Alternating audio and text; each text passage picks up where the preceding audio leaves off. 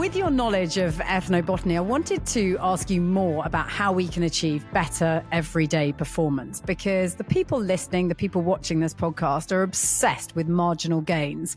And we spoke in the main body of the podcast about how actually there is no panacea. It's much more about just a, a complete approach and picture.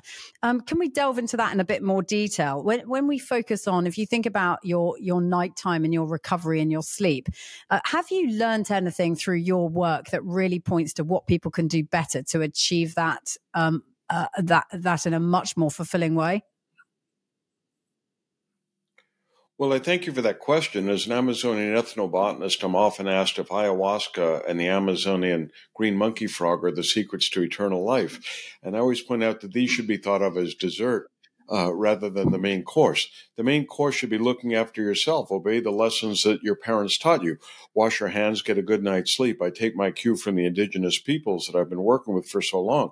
There's no stress related heart disease. There's very, very little cancer. And what I see is that these people enjoy life. These people are in touch with these families. These people exercise. These people are outside. These people spend time with their family. So if you think that you can go into a health food shop and get a, a pill, or if you think you go to the Amazon uh, and meet some shaman for five minutes and get the secret of life, you're sadly mistaken. Uh, your body is the greatest machine ever created. You need to take care of that first and foremost. Eat well, sleep well, get exercise, have a good sex life, and then look for that magic pill, which you should be think of as a, as a tweak rather than a sustenance. And I suppose I suppose the people of the Amazon and, and, and the shaman community, um, they have their own answers where immunity is concerned, do they not? To, I always feel that my husband has a professional sports team, and um, for his purpose and focus and what he's trying to achieve, if he protects himself as well as he can, and if the fellow sailors protect themselves as well as they can, they can then really perform to the best of their abilities. So, how important is protection um, in in in leading to ultimate performance, especially from the, you know, as you know, we've said, the, I, the shaman community and, and the indigenous people? I've worked mostly with the peoples and the plants of the Amazon over the course of my career, but I did a bit of work in Madagascar along the way. And I remember studying these things they called tavis, T A V Y, which were plant potions that you drank when you were well. Okay. And when I asked the healers what this meant, it said, well, if you drink it, you don't get sick.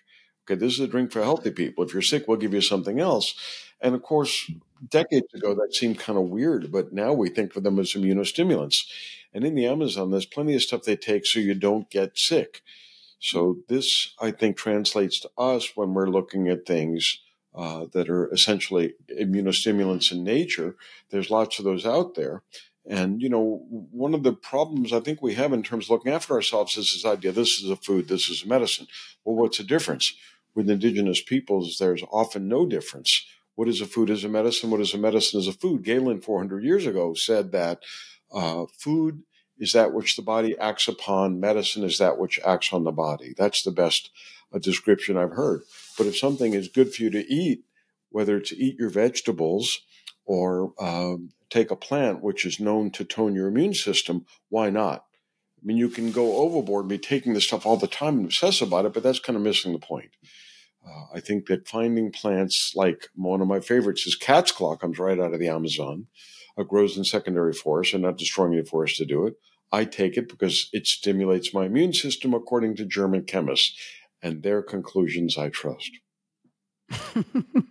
it's interesting, isn't it? Because since the pandemic and since COVID, we've we seem to have become a great deal more. Obviously, we're much more aware as a, a, a worldwide global community about immunity and protection and being proactive about our health. And I suppose these people that you have met and have spent time with have been doing that forever in order just to live their lives better on a daily basis.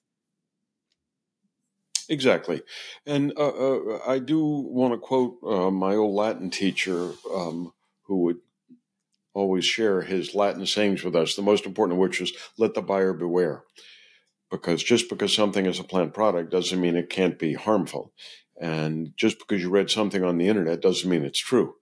So there are trusted sources that people should rely on to make sure they're getting the good stuff, the right stuff. Um, some imported plant and fungal products uh, can, can, be toxic, can be badly polluted. So look at books by people like Christopher Hobbs, the best book on medicinal mushrooms, Herbalgram, I mentioned in the course of our interview, that has the reliable information instead of having uh, read something or heard something and thinking, okay, it's a plant, so it's got to be good for me. Not always true. Great. I will take that advice and run with it. Dr. Plotkin, thank you so much for your time. Thank you, Georgie. My pleasure. Look forward to next Take time. Take care. Thank you. Really appreciate it.